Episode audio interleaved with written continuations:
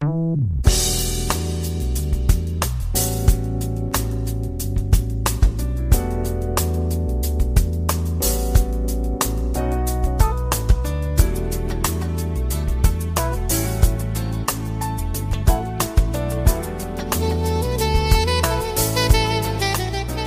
友们，大家好，欢迎如约来到蔡老师健康讲堂，我是您的蔡老师。今天我们继续研读《中国居民膳食指南（二零一六）》。今天的学习内容是一般人群膳食指南核心推荐的第五条：少盐少油、控糖限酒的知识链接部分。这一部分呢有六个问题，接下来呢蔡老师一一的讲给大家听。第一个问题，哪些食物隐藏盐？食盐在烹调中的主要作用是调制口味和增强风味。家庭常见的隐藏盐，比如酱油、咸菜、酱豆腐、味精等等。在加工食品中，一方面添加食盐能够增加食品的美味，另一方面呢，也是食品保存中最常用的抑菌剂。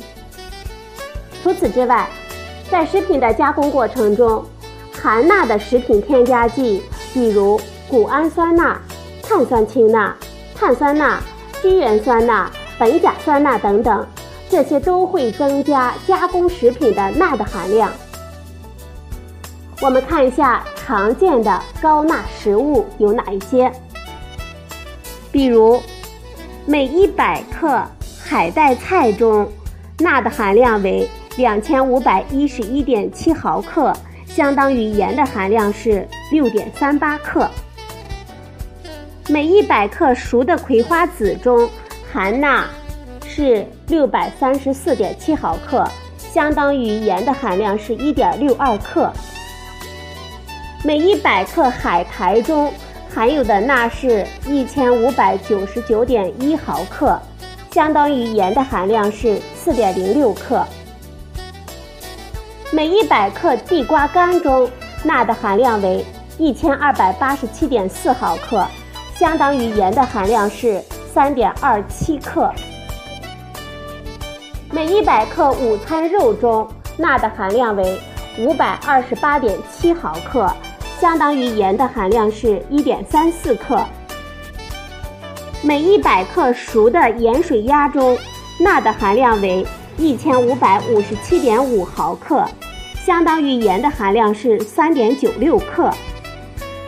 每100克低脂奶酪中含有的钠是1684.8毫克，相当于盐的含量是4.28克。每一百克咸鸭蛋中，钠的含量为两千七百零六点一毫克，相当于盐的含量是六点八七克。每一百克干的海参中含有的钠是四千九百六十八毫克，相当于盐的含量为十二点六二克。每一百克海米中，钠的含量为四千八百九十一点九毫克。相当于盐的含量为十二点四三克。每一百克鸡精中钠的含量为一万八千八百六十四点四毫克，相当于盐的含量为四十七点九二克。每一百克味精中钠的含量为八千一百六十毫克，相当于盐的含量为二十点七三克。每一百克老抽中钠的含量为六千九百一十点四毫克，相当于盐的含量为十七点五五克。每一百克生抽中钠的含量为六千三百八十四点七毫克，相当于盐的含量为十六点二二克。每一百克豆瓣酱中钠的含量为六千零一十二毫克，相当于盐的含量为。十五点二七克。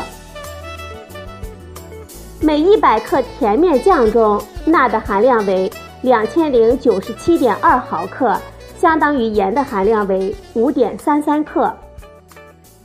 每一百克龙须面中钠的含量为七百一十一点二毫克，相当于盐的含量为一点八一克。每一百克油条中钠的含量为五百八十五点二毫克，相当于盐的含量为一点四九克。每一百克咸面包中钠的含量为五百二十六毫克，相当于盐的含量为一点三四克。每一百克豆腐干中钠的含量为六百九十点二毫克，相当于盐的含量为一点七五克。了解了这些生活中的隐形盐，所以呢，我们在饮食中一定要注意总的盐的摄入量。第二个问题，我们了解一下油脂和脂肪酸。在脂肪酸的结构中，含有一个不饱和键的，我们称为单不饱和脂肪酸；有两个和两个以上不饱和键的，我们称为多不饱和脂肪酸。根据不饱和化学键的位置不同，又可以分为 N9 系列、N6 系列和 N3 系列脂肪酸。N9 系列脂肪酸以油酸为代表。其在橄榄油和茶油中含量最为丰富，有降低血胆固醇、甘油三酯和低密度脂蛋白、升高高密度脂蛋白的作用。N6 系列脂肪酸呢，以亚油酸为代表，在玉米油、葵花籽油中含量最为丰富，是我们人体的必需脂肪酸，具有重要的生理作用。N3 系列脂肪酸包括阿尔法亚麻酸。二十碳五烯酸，也就是 EPA 和二十二碳六烯酸 DHA。阿尔法亚麻酸是我们人体必需的脂肪酸，在体内可以转化为 EPA 和 DHA。EPA 和 DHA 在鱼类，尤其是深海鱼类中含量最为丰富。DHA 是婴儿视力和大脑发育不可缺少的。N 三系列脂肪酸对成年人具有降血脂、改善血液循环、抑制血小板的凝集、抑制动脉粥样硬化斑块和血栓形成的作用，对心血管疾病有良好的防治效果。第三个问题，什么是反式脂肪酸？在油脂的化学结构中。脂肪酸的氢原子分布在不饱和键的同侧，我们称为顺式脂肪酸；反之，氢原子在不饱和键的两侧，我们称为反式脂肪酸。常用植物油的脂肪酸均属于顺式脂肪酸，部分氢化的植物油可以产生反式脂肪酸，比如氢化油脂、人造黄油、起酥油中都含有一定量的反式脂肪酸。研究表明，反式脂肪酸摄入量多的时候，可以升高低密度脂蛋白，降低高密度脂蛋白，增加患动脉粥样硬化和冠心病的危险性。摄入来源于氢化植物油的反式脂肪酸，会使冠心病的发病风险增加百分之十六。比如，女性呢，将反式脂肪酸摄入量降低至总能量的百分之二。可以使冠心病的危险性下降百分之五十三。还有研究表明，反式脂肪酸可以干扰必需脂肪酸的代谢，可能影响儿童的生长发育以及神经系统的健康。中国居民膳食营养素参考摄入量二零一三版提出，我国两岁以上儿童和成人的膳食中。来源于食品工业加工产生的反式脂肪酸的最高限量为小于总能量的百分之一，大致相当于两克。二零一二年，国家食品安全风险评估专家委员会对我们国家居民反式脂肪酸的膳食摄入水平进行了评估。按供能比计算，反式脂肪酸主要来自加工食品。占百分之七十一，其中又以所使用的植物油来源最高，约占百分之五十。比如植物的人造黄油蛋糕、含植脂末的奶茶等等。天然食品如奶类占百分之二十九。由于膳食模式的不同，我国居民膳食中反式脂肪酸目前的摄入量远远的低于欧美国家。我们看一下常见包装食品反式脂肪酸的含量。糕点包括蛋糕、派、萨琪玛以及其他的糕点，贡献率呢是百分之四点零五。披萨、汉堡、三明治，贡献率为百分之二点六五。饼干，贡献率为百分之二点五。油饼、油条，它的贡献率是百分之二点三六。面包。包括牛角、奶油或者是其他的一些面食，它的贡献率是百分之二点三一。其他包括方便面、小吃、速冻食品、膨化食品、巧克力、糖果、速溶的咖啡、咖啡伴侣、冷冻食品、禽肉制品、其他固体的饮料、奶茶、奶精、月饼、酱类等等。第四个问题，我们看一下饮用水的分类。我国居民的饮水主要有自来水和包装的饮用水。自来水是直接取自于天然的水源，地表水、地下水，经过一系列处理的工艺净化消毒之后，再输入到各个用户当中，是目前我们国家最普遍的生活饮用水。包装饮用水是以直接来源于地表、地下或者是公共供水系统的水为水源，经过加工制成的密封于容器中可以直接饮用的水。另外，一些农村地区依旧采用分散式的供水方式，居民直接从水源取水使用。我们看一下。包装饮用水的分类以及定义，饮料的通则是 GBT 一零七八九杠二零一五。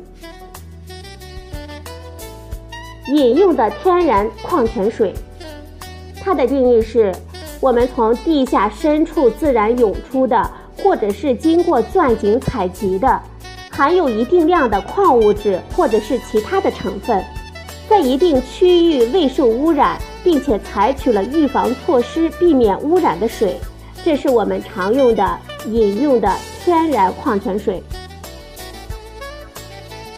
饮用纯净水是指直接来源于地表、地下或者是公共的供水系统的水为水源，经过适当的水净化加工的方法制成的成品。饮用天然泉水是指以地下自然涌出的泉水。或者是经过钻井采集的地下泉水，且未经过公共供水系统的自然来源的水为水源制成的成品。饮用天然水是指以水井、山泉、水库、湖泊或者是高山冰川等等，且未经过公共供水系统的自然来源的水为水源制成的成品。其他饮用水是指。以直接来源于地表、地下或者是公共供水系统的水为水源，经过适当的加工方法，为调整口感加入一定量的矿物质，但是不得添加糖或者是其他食品配料制成的成品。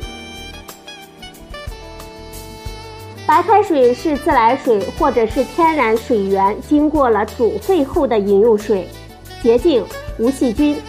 原水中矿物质基本上不受损失，制取简单、经济实惠、用之方便，是满足我们人体健康最经济实用的首选饮用水。五个问题，我们看一下饮料的分类。饮料指的是那些经过定量的包装，供直接饮用或者是用水冲调饮用的。乙醇含量不超过质量分数百分之零点五的制品。饮料一般可以分为包装饮用水、果蔬汁类以及其他的饮料、蛋白饮料、碳酸饮料、特殊用途饮料、风味饮料茶饮料咖啡饮料植物饮料固体饮料以及其他类饮料等等十一大类。第六个问题我们看一下茶的分类。茶叶中含有多种对我们人体有益的化学成分比如茶多酚咖啡碱茶多糖等等。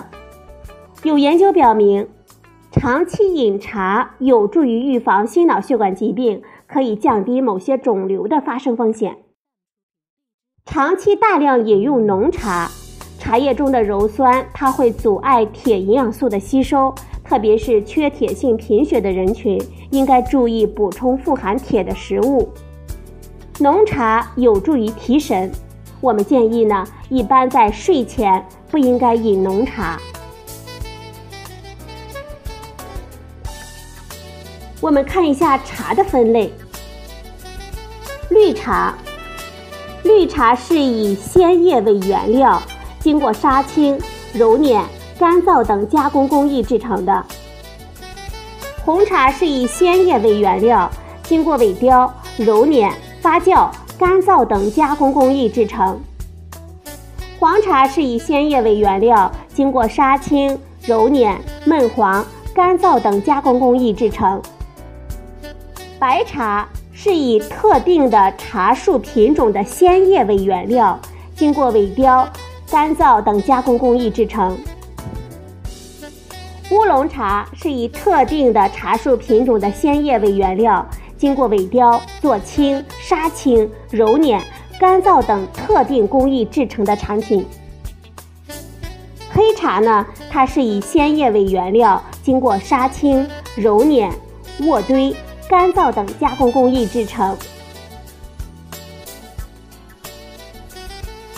好了，朋友们。今天呢，蔡老师给大家分析了一般人群膳食指南核心推荐的第五条“少油少盐，控糖限酒”的知识链接部分。这一部分呢有六个问题。第一个问题，我们介绍了哪些食物中含有隐形盐。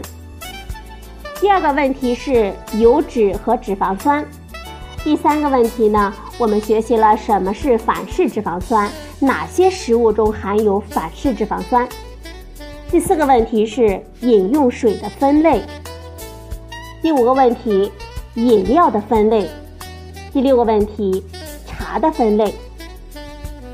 好了，朋友们，今天的节目呢就到这里，谢谢您的收听，我们明天再会。